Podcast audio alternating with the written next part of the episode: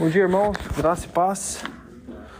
Vamos começar nosso sermão de hoje, nosso estudo de hoje. A gente vai dar continuidade àquele estudo que a gente está fazendo na carta aos Hebreus. Vamos orar antes da gente começar? Senhor, nós te louvamos, nós te agradecemos por esse culto, te agradecemos pelas músicas que cantamos até agora, te agradecemos pela pergunta do Catecismo, onde mostra o Redentor que tu és. E como nós éramos inimigos do Senhor, estávamos longe do Senhor, mas fomos reconciliados pela morte é, expiatória do seu Filho, e hoje temos livre acesso ao trono da graça. Ó Deus, obrigado por isso, obrigado por tudo que o Senhor fez até agora nesse culto. Me, me conduza na exposição desse texto, dessa parte dessa carta. Me ajude a ensinar meus irmãos, a instruí-los segundo a Tua Palavra. Me ajude a ser fiel a ela. Me ajude, por favor, que o Teu Espírito possa agir no meu coração, agir no coração dos meus irmãos e que a Tua Palavra possa, Deus, é, fazer a Tua vontade.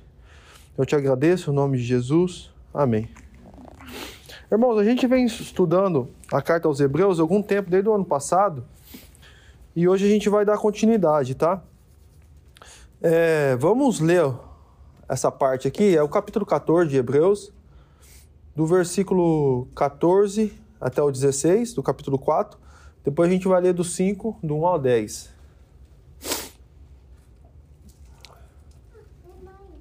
Tá ali na, no slide.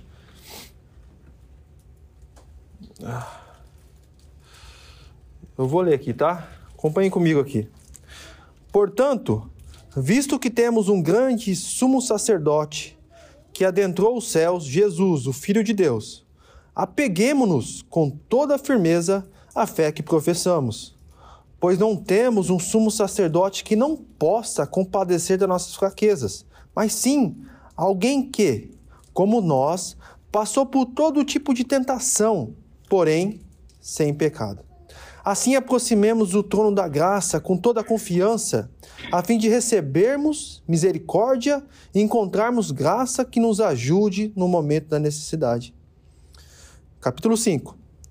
Todo sumo sacerdote é escolhido dentre os homens, designado para representá-los em questões relacionadas com Deus e apresentar ofertas e sacrifícios pelos pecados. Ele é capaz de se compadecer dos que não têm conhecimento e se desviam, visto que ele próprio está sujeito à fraqueza. Por isso, ele precisa oferecer sacrifício por seus próprios pecados, bem como pelo pecado do povo. Ninguém toma essa honra para si mesmo, mas deve ser chamado por Deus, como de fato foi Arão. Da mesma forma, Cristo, nosso Senhor, não tomou para si a glória de se tornar sumo sacerdote, mas Deus lhe disse: Tu és meu filho, e hoje te gerei. E diz no outro lugar: Tu és sacerdote para sempre, segundo a ordem de Melquisedeque.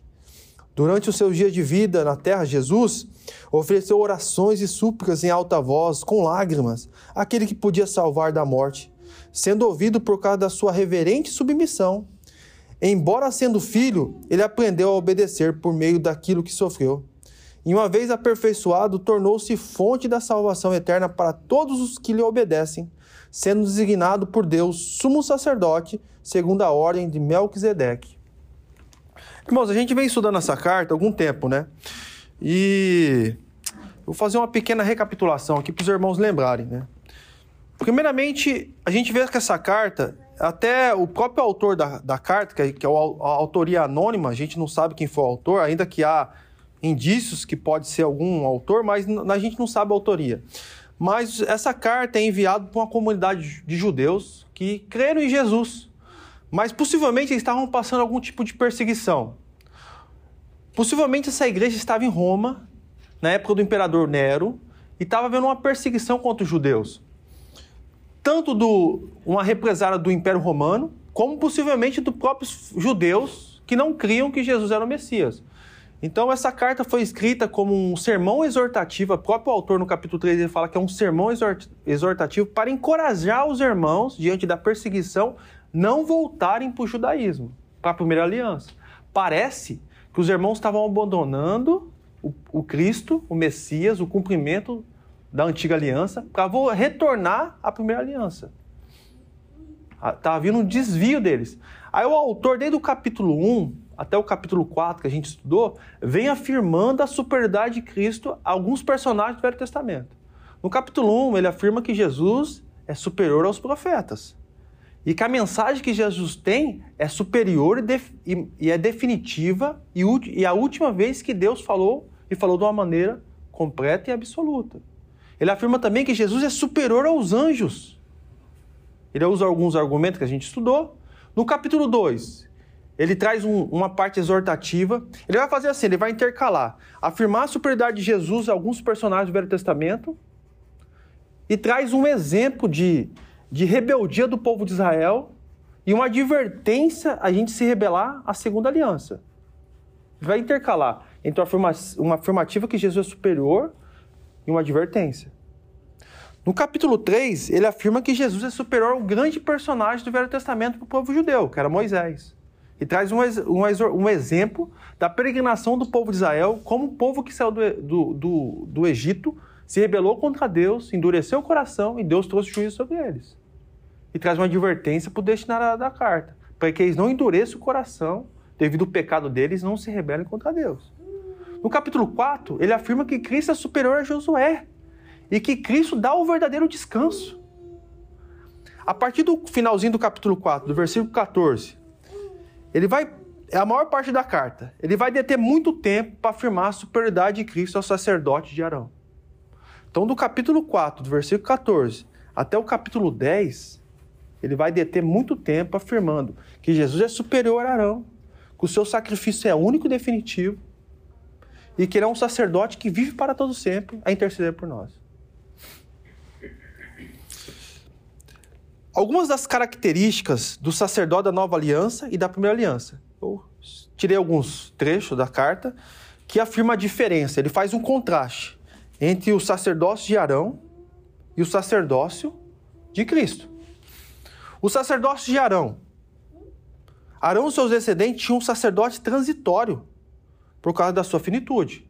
Lembra, o sumo sacerdote, o seu filho mais velho, tomava a sua função quando ele morria. Então, por causa da morte, o sacerdote era transitório. Eles eram finitos. Então, Arão morreu, seu descendente assumia, ele morria, outro assumia. Era uma linhagem de família. A tribo de Levi assumiu essa responsabilidade. Agora, Cristo, Jesus é o Filho de Deus e o seu sacerdote é eterno. Então temos um sacerdote eterno que vive para sempre diante de Deus para interceder por nós. E a ordem dele é superior, porque é uma ordem que a gente vai estudar posterior daqui a pouco, segundo Melquisedeque. Arão e seus descendentes entraram no Santo dos Santos, terreno, ou no lugar santíssimo, que era uma cópia do real. Lembra quando Deus aparece para Moisés lá em, no Êxodo? Quando Deus ordena a Moisés no Sinai, quando Deus fica quarenta, por quarenta dias, quarenta noites, num diálogo com, com Moisés, entrega as próprias duas tábuas, as duas pedras da lei, Deus mostra e fala para ele fazer de acordo com aquilo que ele viu. Então existe uma, um, um, um real que Deus fez com que Moisés fizesse uma cópia. Então Arão e seus descendentes entraram na cópia, naquilo que era terreno. Tanto na, no tabernáculo, que era o tabernáculo móvel, lá no, no Êxodo, posterior Salomão construiu no templo. Era uma cópia, não era o real.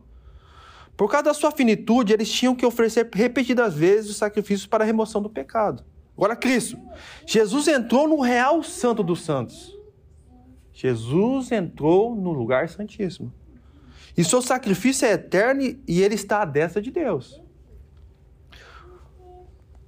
Arão e seus descendentes pecaram. Por isso, a morte era um sinal da sua fraqueza. Arão era descendente de Adão, como nós. E a morte era um sinal da sua fraqueza. Agora, Cristo, a sua encarnação possibilitou ele ser tentado. Ele foi tentado em todos os aspectos, à nossa semelhança, mas sem pecado. Devido à sua encarnação, ele pode se compadecer das nossas fraquezas. Arão ofereceu o sangue de animais pelos pecados do povo. E o sacrifício da primeira aliança era transitório. Todos os anos o sacrifício era oferecido, todos os dias, e o grande sacrifício que é o dia da expiação. A oferta de Cristo é superior à da primeira aliança. Ele ofereceu o seu sacrifício, seu próprio sangue como sacrifício pelos nossos pecados. E o principal, de uma vez por toda. Ele está à direita de Deus, ele é o nosso mediador para toda a eternidade. Essas são é, pequenas características desses dois sacerdotes de introdução, para a gente perceber que há um abismo entre o sacerdócio de Arão, que teve a sua importância, o seu significado, com o sacerdócio definitivo de Cristo. No, quando que o autor inicia citando a ordem sacerdotal de Cristo? No capítulo dois, dezessete, a gente leu no outro culto, ele afirma que Cristo é o nosso sacerdote misericordioso e fiel, que fez propiciação pelos nossos pecados. Quando eu estava estudando com os irmãos o capítulo dois, eu falei para os irmãos, ele vai ter que trazer argumento para provar que Jesus é sacerdote, porque Jesus, ele não pode ser sacerdote, ele não é da tribo de Levi, ele não pertence à descendência de Arão. Então eu falei, posterior, quando a gente chegar lá no capítulo quatro do final, a gente vai estudar como Deus sabiamente trabalhou o sacerdócio de Cristo diferente, mostrando que Jesus é um sacerdócio de outra ordem.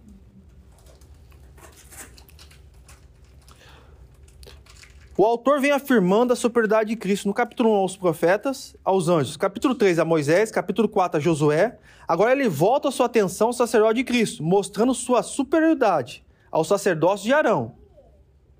No capítulo quatro, quatorze até o dez, ele vai trabalhar o sacerdote e sua superioridade ao sacerdote da primeira aliança, e afirmando que o sacrifício de Jesus e os seus rituais apontava para a obra definitiva de Cristo na cruz. Então são questões introdutórias, agora a gente vai para o texto. Essa imagem aqui é a imagem para ilustrar é, os, os dois compartimentos no, no tabernáculo, né? E posteriormente no templo. Aqui é o tabernáculo. Esse lugar era chamado a tenda do encontro, né? E esse lugar, só o sacerdote, e no segundo compartimento, só o sumo sacerdote podia entrar uma vez por ano, né? O primeiro compartimento, que é essa imagem aqui, tem um candelabro, tem a mesa com os pães, são doze pães representando cada tribo de Israel. Antes de entrar no, no véu, ou nessa cortina que separa o lugar santíssimo, ou santo dos santos, tem um incensário. E o lugar mais importante, que era a representação da presença de Deus, a Arca da Aliança está ali, que era a representação da presença de Deus, só o sumo sacerdote podia entrar uma vez por ano. O Ricardo falou no outro culto que ele está lendo o livro de Levítico. E ele está lendo e mostrando a exigência da pureza que Deus exige que os animais sejam, sem defeitos, sem mancha, mostrando que Deus é santo. Então, o sumo sacerdote ele podia entrar uma vez por ano. Dentro desse segundo compartimento, que era o mais importante, tinha a Arca da Aliança. Dentro da Arca da Aliança, tinha um vaso de ouro com maná, para o povo de Israel lembrar como Deus sustentou o povo no, por quarenta anos no deserto. Lá dentro também tinha um, um pedaço de galho que floresceu, porque houve um momento na história de Israel que colocaram em xeque se Arão de fato era o sacerdote. Aí Deus fez um teste, colocou um pedaço de madeira de árvore, um pedaço de árvore, na, de cada é, tenda. A tenda que florescesse confirmaria a ordem sacerdotal, e floresceu na tenda de Arão. Lá também tinha o que é mais importante também, uma importância histórica e para nós, as duas pedras da lei, que Deus cunhou com seu próprio dedo. Então, esse lugar era uma representação do culto a Deus, né? E a gente vai perceber que só o sumo sacerdote podia entrar uma vez por ano naquele lugar, que é o segundo compartimento.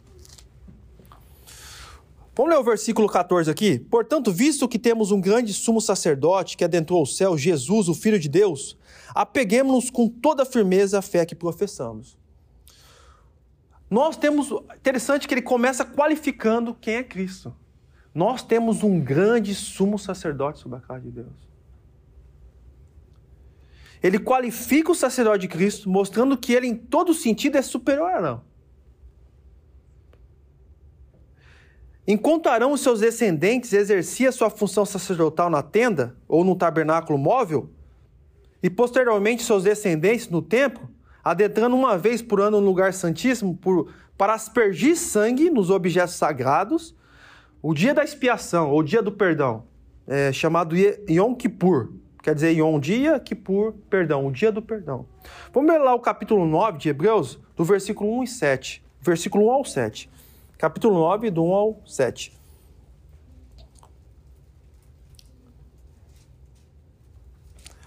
Vou ler aqui para os irmãos, tá? Ora, a primeira aliança tinha regras para adoração e também um tabernáculo terreno. Foi levantado um tabernáculo na parte da frente, chamado Lugar Santo, que é a primeira parte aqui. Estava um candelabro, a mesa dos pães da presença, doze pães, representando a tribo de Israel. Por trás do segundo véu havia o chamado Lugar Santíssimo, o Santo dos Santos, onde encontrava-se o altar de ouro para o incenso e a Arca da Aliança, totalmente revestida de ouro. Nessa arca estava o vaso de ouro contendo o maná, a vara de Arão que floresceu e as tábuas da lei, da primeira aliança. Acima da arca estavam os querubins da glória de Deus, que com sua sombra cobria a tampa da arca. A tampa é chamada propiciação, tampa da é propiciação, essa tampa é chamada.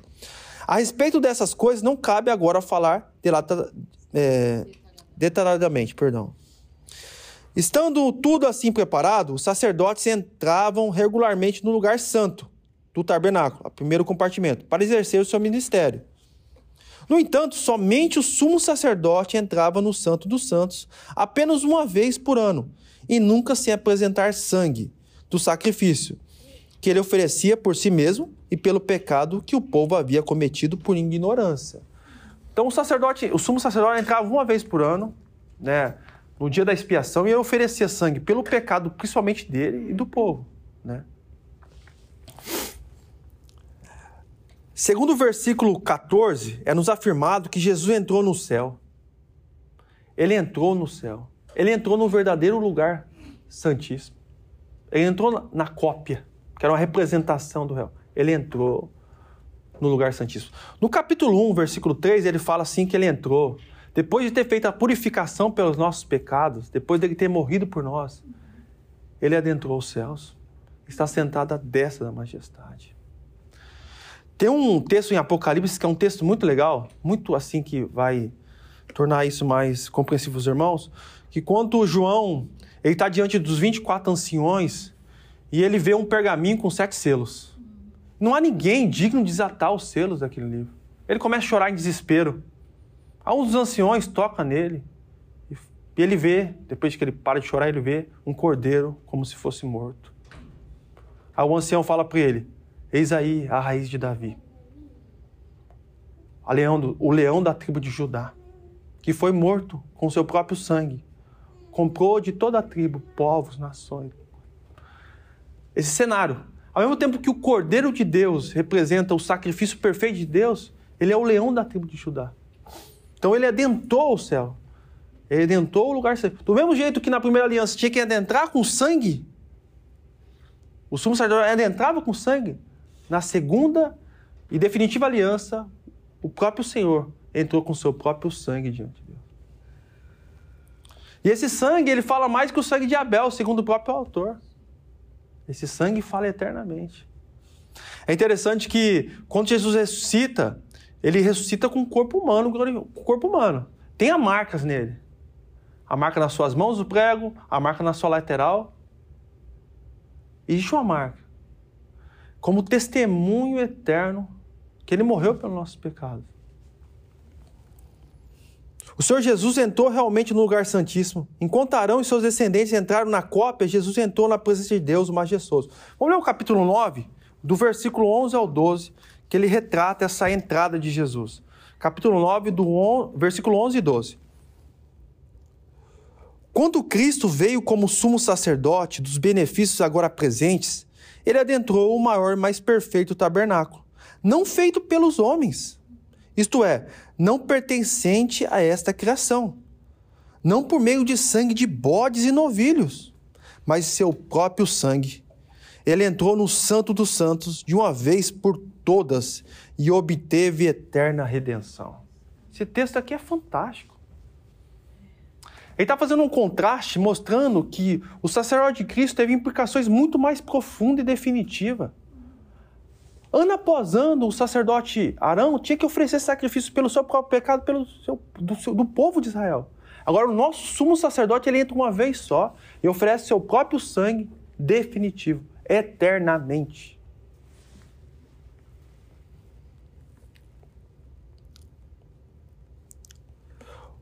Outro argumento que o autor usa aqui no, verso, no capítulo quatro, versículo catorze, que Jesus é o Filho de Deus.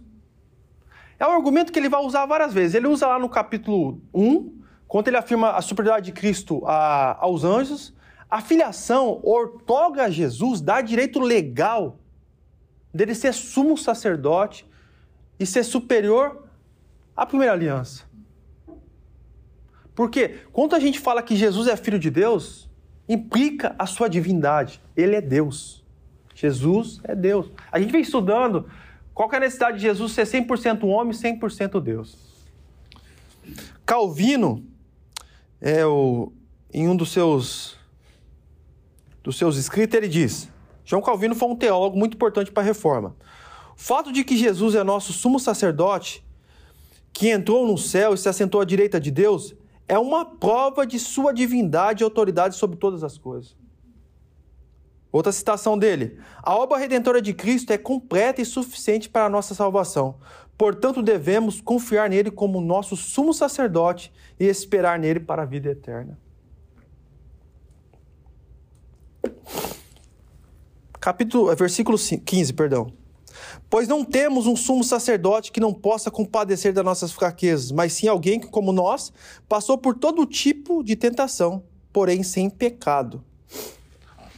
Nosso grande sumo sacerdote, Jesus, entrou no lugar santíssimo. Depois de nos purificar de nossos pecados, sentou-se no lugar de honra à direita do Deus majestoso no céu. O Senhor Jesus entrou realmente no lugar santíssimo. Enquanto Arão e seus descendentes entraram na cópia, Jesus entrou na presença do Deus majestoso. A gente acabou de ler capítulo nove, versículo onze e doze. Outro argumento que o autor usa é que Jesus é Filho de Deus.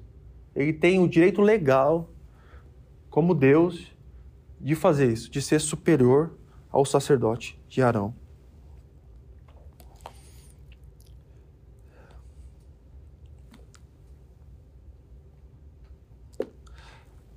Versículo quinze agora. Nosso sumo, nosso sumo sacerdote, Jesus, pode compadecer de nossas fraquezas. Isso aí é outro, outra parte que eu acho fantástica do livro de Hebreus, é quando ele dá ênfase na, humani, na humanidade de Cristo. Né? No capítulo dois ele dá ênfase na humanidade de Cristo, mas ele vem dando ênfase na humanidade de Cristo e na sua divindade. A encarnação de Cristo possibilitou Jesus assemelhar-se com nós. Ele foi tentado em todos os aspectos.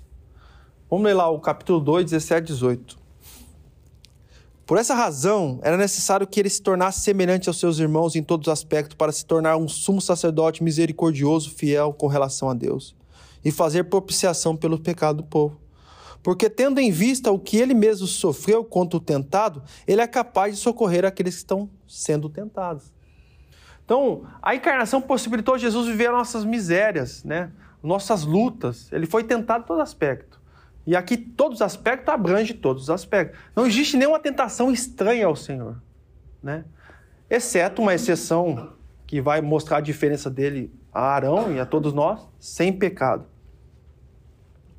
Por isso ele pode socorrer e se compadecer de nós. Entre o sacerdote de Arão e o sacerdote de Cristo, há um gigantesco abismo, porém sem pecado. Cristo foi tentado, mas não pecou. O texto que a gente leu afirma a doutrina da impecabilidade de nosso Senhor. Jesus viveu uma vida de perfeita obediência a Deus. Isso aí tem implicações na nossa vida. Lembra? O sacrifício de Cristo pelo perdão dos nossos pecados perdoou a nossa dívida com Deus.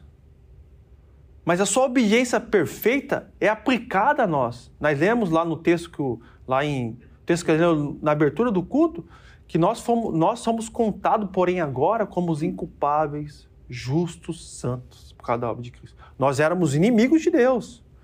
A gente odiava a Deus. Agora, por causa da obediência perfeita de Cristo, é imputada a nós, cai em nossa conta. A gente é tratado, contado como perfeitos, santos, inculpáveis, diante de Deus.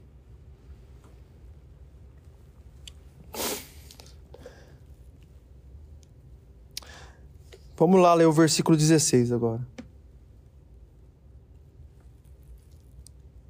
Assim, aproximemos do trono da graça com toda a confiança, a fim de receber misericórdia e encontrarmos graça que nos ajude no momento da necessidade. É, capítulo quatro, perdão, capítulo quatro, versículo dezesseis. Assim, aproximemos do trono da graça com toda a confiança, a fim de recebermos misericórdia e encontrarmos graça que nos ajude no momento de necessidade. Por causa da obra de Cristo agora, irmãos, por causa da obra maravilhosa de Cristo, é nos feito um convite. Aproximemos do trono da graça. Lembra que o autor tem em mente esse trono da graça? O lugar santíssimo, a qual nenhum de nós poderia ir. É interessante o cenário que os evangelhos narram, que quando Cristo morreu na cruz, deu-se um grande terremoto e o véu do templo que separava os dois compartimentos, o santo dos santos dos santos, rasgou de cima a baixo, mostrando certamente, confirmando que foi aberto um caminho. Por causa da obra de Cristo, em nosso lugar, é nos feito um convite para chegarmos até Deus e assim nos relacionarmos com Ele plenamente. Capítulo dez, vamos ler o capítulo dez, dezenove, vinte e um, é um texto que eu amo esse texto, cara. Capítulo dez, o versículo dezenove ao vinte e um.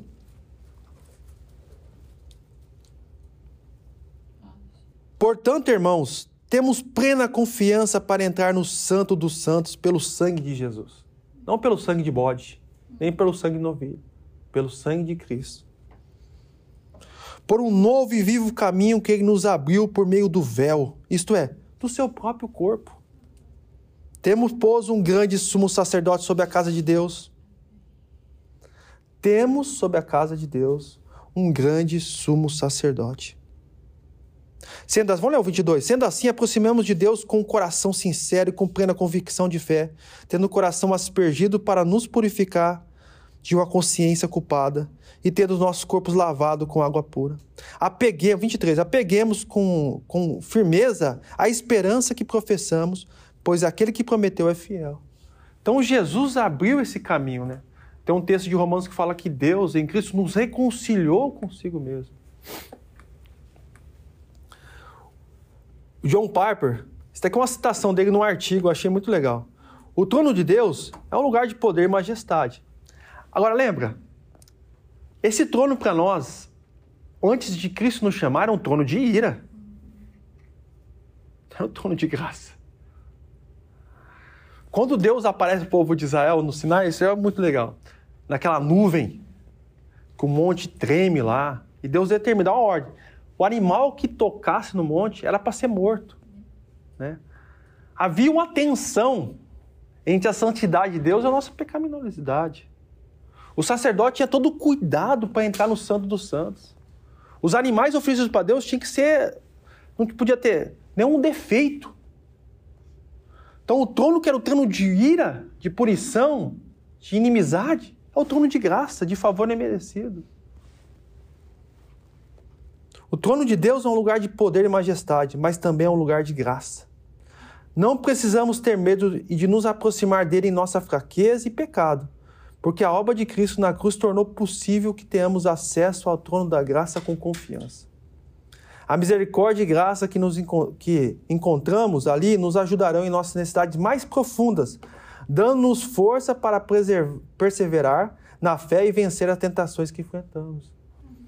Então, é interessante que o texto afirma mesmo no capítulo, é, o versículo dezesseis, que é para a gente encontrar a graça, o convite é feito, nós se aproximamos, para que a gente receba a misericórdia e graça que nos ajude no momento da necessidade. Ainda que tenha uma promessa escatológica que final da gente entrar nesse lugar, a nossa vida de peregrinação é cheia de graça e misericórdia, né? É o já e o ainda não. A gente já experimenta na nossa vida uma relação plena com Deus por causa de Cristo, mas ainda não completo quanto a gente tiver com o Senhor. Mas a gente já pode experimentar essa misericórdia agora na peregrinação.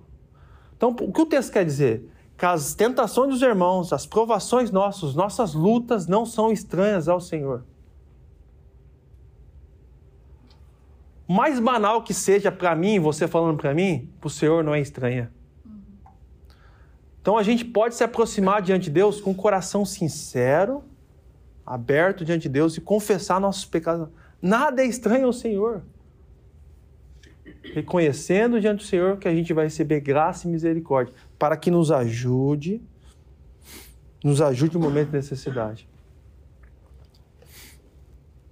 Vamos ler, o, estudar agora o capítulo cinco. Capítulo cinco, versículo um. Todo sumo sacerdote é escolhido dentre os homens e designado para representá-lo em questões relacionadas com Deus e apresentar ofertas e sacrifícios pelo pecado. Olha o dois também. Ele é capaz de compadecer do que, estão, que não têm conhecimento e se desviam, visto que ele próprio está sujeito à fraqueza. Vamos... Deixa eu ver aqui. O sacerdócio foi um chamado de Deus. A gente vê lá em Êxodo vinte e oito, quando Deus chama o irmão de Moisés, Arão, para exercer essa função. E entre as doze tribos de Israel, Deus escolhe a tribo de Levi para exercer essa função. Arão não falou, hoje eu nasci sacerdote. Foi uma escolha legítima de Deus. Deus escolheu a tribo de Levi, né? Escolheu a tribo de Levi para quê? Para exercer essa função de apresentar o homem diante de Deus, né? De fazer essa mediação. E essa mediação era feita pelo pecado do povo e pelo seu próprio pecado. Lembra que os descendentes de Arão, o próprio Arão, era sujeito ao pecado. E ele oferecia oferta e sacrifício pelo pecado. Ele também era capaz de se compadecer daqueles que desviavam, né? Por ele ser homem também. Mas até o compadecer dele ainda, ainda não era... Era muito pequeno comparado com o compadecer de Cristo. Porque ele era sujeito ao pecado. Sua função principal era ser, servir como intermediário entre o povo de Israel e Deus, oferecendo sacrifícios, ofertas e sacrifícios pelos pecados. O sumo sacerdote era responsável por realizar o sacrifício do dia do perdão, Yom Kippur. Ele entrava apenas uma vez por ano no lugar santíssimo para apresentar o sangue do sacrifício por si mesmo pelo pecado de Israel. É interessante, isso aí é muito importante, irmãos. Ele está fazendo um contraste, mostrando. Jesus foi tentado em tudo, exceto em um aspecto, ele não pecou. O sacerdote araônico de Arão, ele era finito, era fraco. Ele era, ele era pecador. Arão era um pecador. Era transitório isso, não era permanente. Isso apontava para o verdadeiro sumo sacerdote. O sacerdote da primeira aliança era marcado pela fraqueza, finitude e pecado. O autor está contrastando a superioridade de Cristo, a sua impecabilidade com a de Arão. Quanto, quanto ele afirma isso, o autor, ele tem o objetivo de inculcar na cabeça dos destinatários dessa, dessa carta... que é, um, é, é loucura deles voltarem à primeira aliança. A primeira aliança tinha o objetivo de indicativo, apontava para a segunda aliança que era definitiva.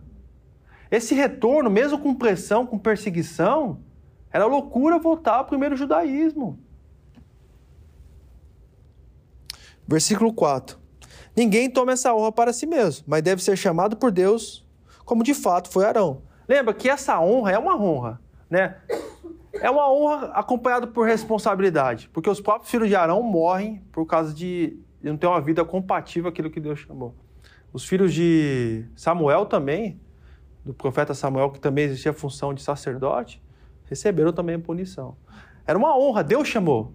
Não é como a gente... Então, os apóstolos também foram chamados por Deus, os doze apóstolos. E o apóstolo Paulo posterior e Matias foram chamados por Deus. Não é hoje eu nasci apóstolo, igual as pessoas veem hoje, a pessoa fala, hoje eu acordei apóstolo, né? Ou a pessoa fala, hoje eu acordei um sacerdote. Não, era chamado por Deus. Deus destinou uma tribo, a tribo de Levi, a exercer essa função, que era acompanhada de responsabilidade. Era um trabalho árduo, né? Árduo. Abrir os animais, tirar as vísceras, é um serviço maravilhoso, né? né? Separar as fezes, é, separar os, os, os órgãos internos para ser queimado. Era um trabalho árduo. Montar, desmontar o tabernáculo, mover, só eles podiam tocar naquilo lá. E de repente a gente sabe uma história de Davi, quando o Davi vai buscar a arca, e uma pessoa toca na arca para a arca não cair, Deus mata ele. Então havia uma, uma, uma responsabilidade dessa função. mas era uma função escolhida por Deus. Deus escolheu Arão para exercer essa função em seus descendentes. Vamos ler o capítulo, a gente leu o versículo quatro, o versículo quatro a gente já leu. Esse, esse ofício era um chamado de Deus. Arão e seus descendentes receberam essa honra e serem sacerdote, e toda a tribo de Levi para servir a Deus. Versículo cinco. Da mesma forma, Cristo não tomou para si a glória de se tornar sumo sacerdote, mas Deus lhe disse: tu és meu filho e hoje te gerei. Deixa eu ver aqui. Deixa eu voltar aqui. Tá. Eu, eu peguei essa imagem na internet, é um retrato, como seria a roupa dele. Ah, maravilhoso. Deus é muito detalhista. Deus, ele, ele gosta de coisa bonita, tá? Por isso que Deus fez o universo, tudo que a gente vê. Deus gosta de beleza, de arte. Então, a roupa do sumo sacerdote, as cores, a, o peitoral, tudo feito com detalhe. Lembra que Deus ordenou a Moisés os detalhes. O Moisés não teve uma ideia, eu vou fazer isso. Os detalhes, como teria que ser a, o tabernáculo, tudo, a cor, o ouro, o bronze, tudo detalhado. Ele fez de conformidade como Deus mostrou para ele. É uma representação daquilo que é, é esplêndido, que está no céu. Uma representação. A escolha de Cristo para a função de sumo sacerdote final de, dá por causa da sua natureza divina e sua filiação.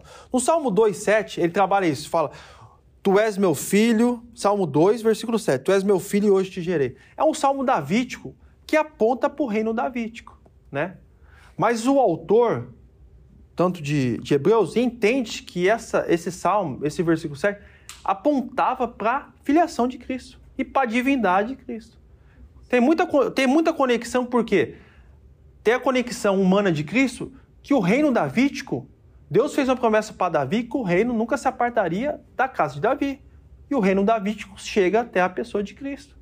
Ele é o rei que Deus prometeu a Israel. A escolha de Cristo para a função de sumo sacerdote final se dá por causa da sua natureza divina e a sua filiação. A posição de sumo sacerdote foi uma escolha de Deus. Deus escolheu o filho, né? O Filho é eternamente gerado, Deus de Deus. Outro argumento que ele usa é o Salmo cento e dez. Qual seria esse argumento? Que Cristo é sumo sacerdote para sempre, segundo a ordem de Melquisedeque. Esse personagem estranho e bem misterioso, né? No capítulo sete, ele vai detalhar bastante coisas que a gente, quando a gente chegar no capítulo sete, a gente foca bastante sobre a vida de Melquisedeque.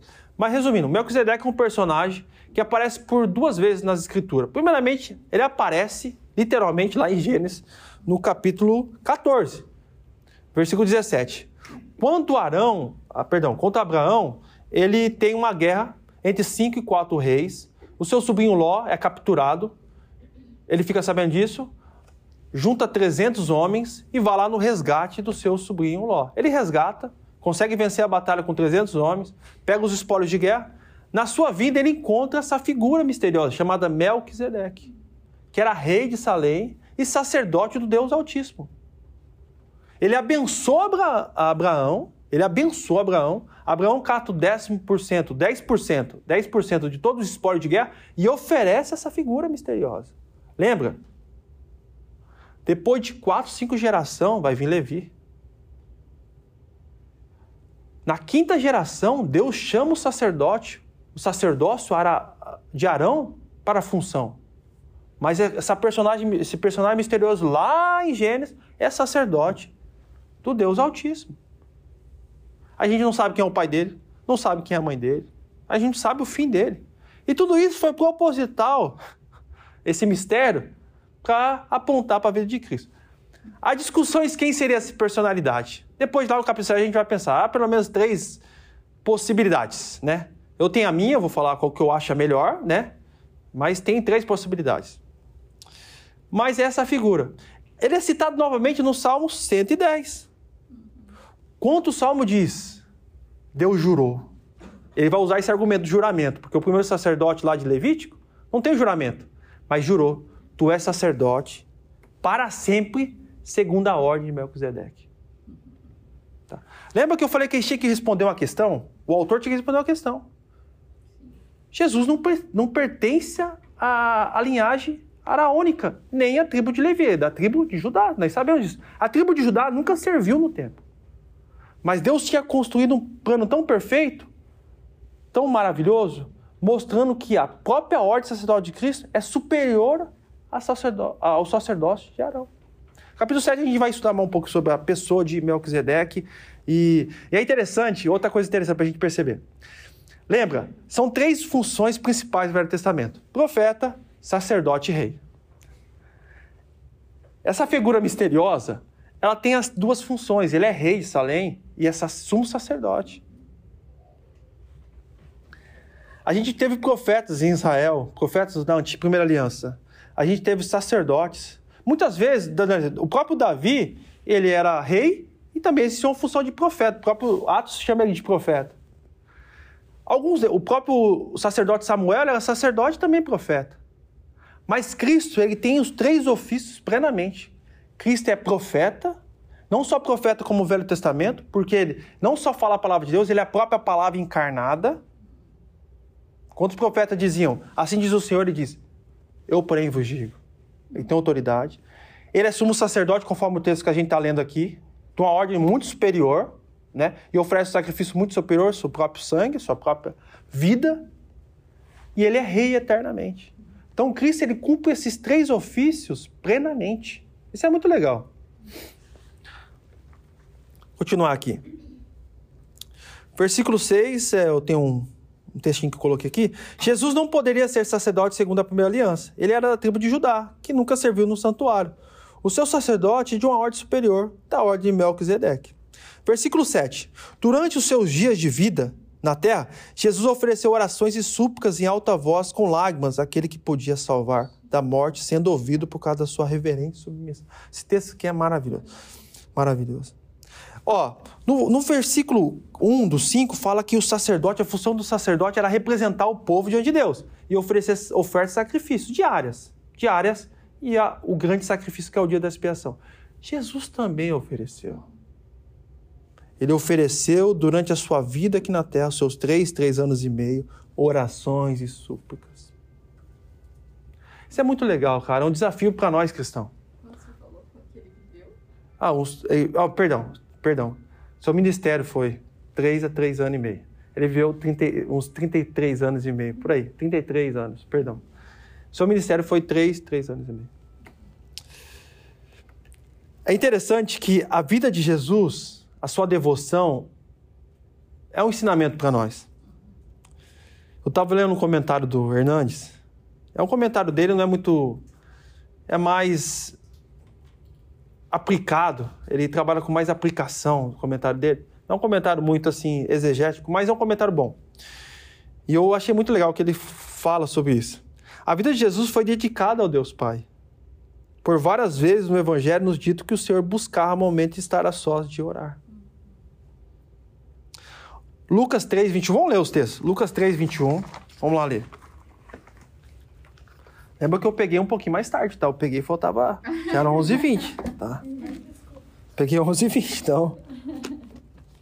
Compreensão dos irmãos. Lucas três, três, vinte e um.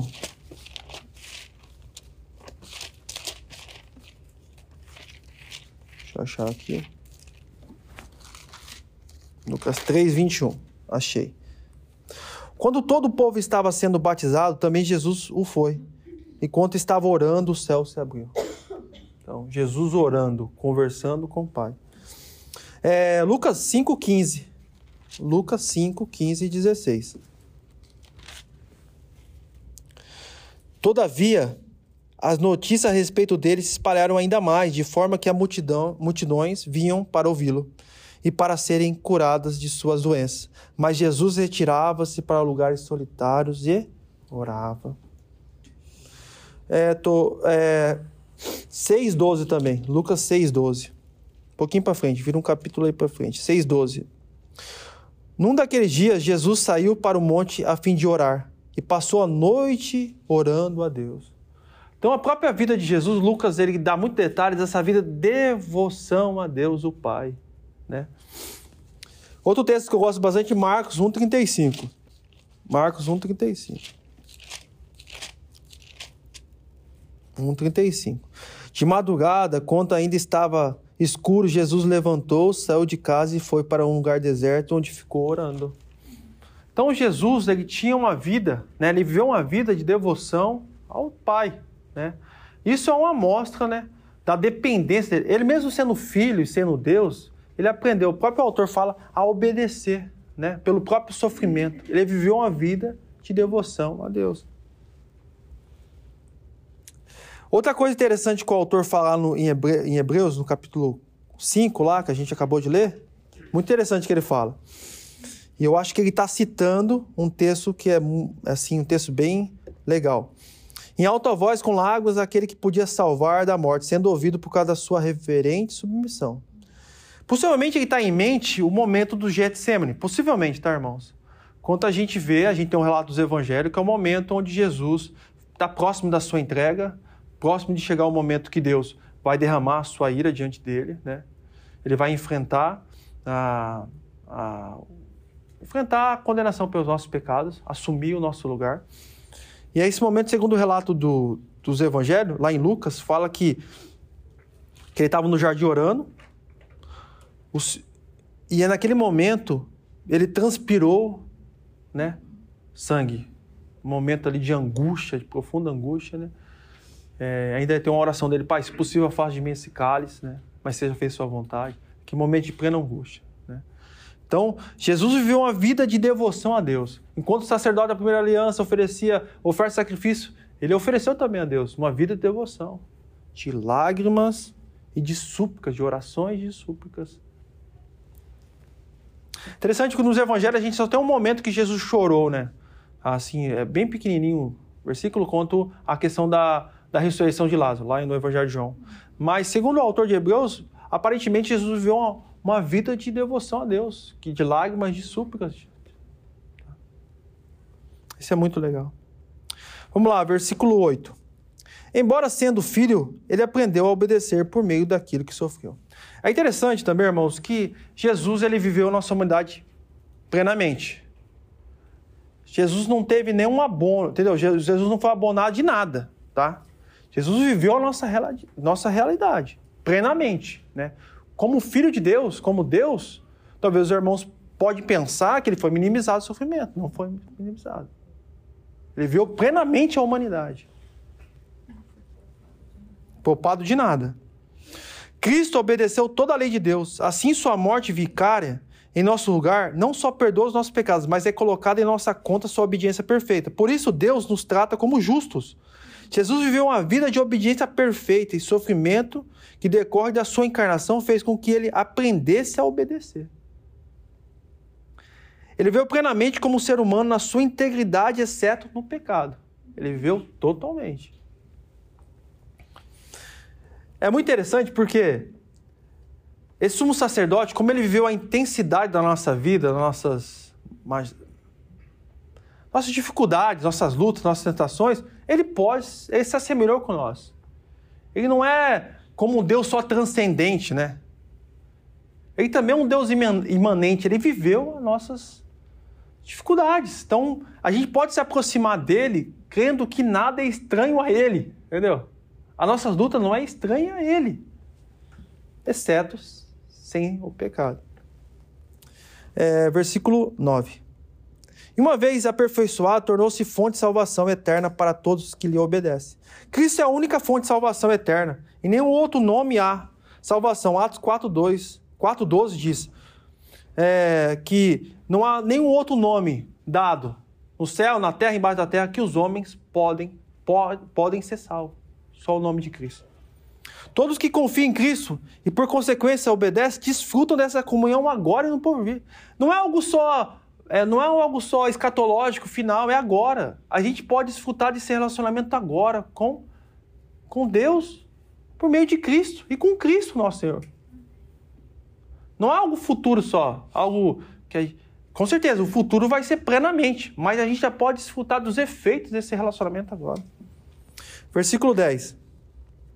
Sendo designado por Deus sumo sacerdote segundo a ordem de Melquisedeque, em Cristo é estabelecida uma nova ordem, irmãos. segundo a ordem Melquisedeque. Essa ordem é superior à primeira ordem araônica. A gente vai trabalhar um pouquinho mais sobre a pessoa do, a pessoa do, a figura do Melquisedeque posterior, né? Eu quero só dar um, um resumo. Eu gostaria que os irmãos vissem algumas, é, algumas diferenças entre o primeiro sacerdócio e o sacerdócio de Cristo. É interessante isso aí, só para os irmãos verem.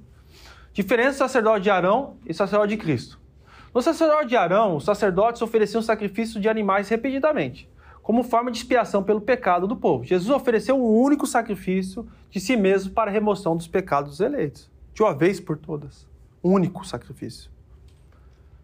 O sacerdote de Arão era humanos falíveis e sujeito ao pecado. O sacerdote de Cristo é perfeito e sem pecado, capaz de oferecer um sacrifício completo e definitivo. No sacerdote de Arão, apenas os membros da tribo de Levi podiam ser sacerdotes e ter acesso ao lugar santo do templo. Isso aqui é importante. O sacerdote de Cristo, qualquer pessoa que se aproxima de Deus por meio dele, e dependendo da sua origem, seu estado social, ele pode ter um relacionamento com Deus. É interessante que o próprio é, o livro, a Epístola de Pedro, ele fala que nós fomos feitos povo santo, geração, geração santo, povo eleito e, e é, sacerdotes reais. Então todos nós somos sacerdotes, né? O sacerdócio universal de todos os crentes, por causa do nosso sumo sacerdote. Quarto e último ponto aqui. O sacerdote de Arão era transitório por causa da morte. A morte é o ponto final do sacerdote araônico. Precisa ser renovado. No sacerdote de Cristo, ele é descrito como sumo sacerdote eterno que intercede por nós diante de Deus para sempre. Para sempre. Não, tem, não precisa marcar horário com ele, tá? Todo momento, eternamente, ele está intercedendo por nós, né? Por fim, eu, eu peguei essa imagem aqui, do irmão, ele faz esses, esses retratos aqui. Ele, muito legal, vários retratos sobre a história de Israel, sobre a história bíblica, que mostra um pouquinho sobre como seria o sacerdote, o sumo sacerdote e o sacerdote. Tem um Facebook dele, é muito interessante, se os irmãos quiserem ver, depois eu passo para os irmãos. Por fim, a aplicação, para a gente encerrar aqui. É, tô... Isso aí, aplicações. Diante de tudo essa que a gente estudou agora, né? Eu acho que a, o próprio texto, ele, por si mesmo, já tem aplicações, né? O próprio texto, né? Isso é bem aplicativo, mas eu escolhi algumas para a gente pensar. Pelo menos três, né? Eu fugi de ser batista, né? Eu escolhi três. O Senhor Jesus entrou no lugar santíssimo, em nosso lugar. Temos um grande sumo sacerdote diante de Deus que intercede eternamente por nós. Vamos ler Hebreus sete, vinte e quatro e vinte e cinco, que é muito legal esse texto. Hebreus sete, vinte e quatro e vinte e cinco. Vou ler aqui, tá? Mas visto que vive para sempre, Jesus tem um sacerdote permanente. Portanto, ele é capaz de salvar definitivamente aqueles que por meio dele aproximam de Deus, pois vive sempre para interceder por nós. Ó, para os irmãos pensarem, precisamos sempre, constantemente lembrar disso e pegar isso para nós. O sacerdócio de Cristo é eterno. Ele vive eternamente intercedendo por nós. Ele foi capaz de nos salvar definitivamente. Para a gente não entrar na, entrar na, na questão de, de mérito. Lembrar sempre, nosso sacerdote vive para sempre. Ele intercede por nós para sempre. Segundo ponto aqui. Ele ofereceu o seu próprio sangue e sacrifício santo a Deus e nos purificou de uma vez por todas, de uma vez por todas, de nossos pecados. Hebreus dez, doze e dezoito. Mas quando ele, esse sacerdote acabou de oferecer para sempre o único sacrifício pelo pecado, assentou-se à direita de Deus. Daí em diante, ele está esperando até que seus inimigos sejam colocados como estrado dos seus pés. O último inimigo será a morte, porque por meio de um único sacrifício ele aperfeiçoou para sempre os que estão sendo santificados. O Espírito também nos testifica a esse respeito. Primeiro ele diz: essa aliança que farei com eles depois daquele dia, diz o Senhor, porei as minhas leis no seu coração e escreverei em sua mente. E acrescenta, dos seus pecados e iniquidades não me lembrarei mais. Nossos pecados, Deus não se lembra mais. A gente tem uma tendência de ficar lembrando deles, achando que Deus se esqueceu dos nossos pecados. Cristo morreu. Pra... Onde esses pecados foram perdoados, não há mais necessidade de sacrifício por eles. O sacrifício de Cristo foi definitivo. Leia e medite nesse texto durante a semana. Terceira e última aplicação. Suas tentações não são estranhas ao Senhor. Nada é estranho ao Senhor. Nada, tá? Nada é estranho ao Senhor. Ele foi tentado em todos os aspectos, irmãos. Ele teve fome, sede. Foi tentado pelo diabo. Acusaram de estar endemoniado. Seu próprio povo o rejeitou. Seus amigos abandonaram. Foi traído por um amigo próximo, parceiro dele. Teve angústias profundas no Getsêmani, ao ponto de suar sangue. Você tem confiança que ele pode compadecer das tuas tentações? Lembre-se, ele se importa. Talvez eu não se importe. Talvez ninguém de nós se importe, mas ele se importa. Isso é fantástico porque nos aproxima da graça. A gente pode, irmãos, por meio de Cristo, por meio desse caminho que ele abriu por seu próprio sangue, seu próprio corpo, entrar nesse Santo dos Santos. Diferente se você é pobre, rico, sua cor de pele, nada te impede. Se você crê em Cristo, confia em Cristo, você pode ter acesso total a Deus. Diante disso, está o texto ali, os irmãos podem ler em casa, tá? Vamos orar para a gente encerrar.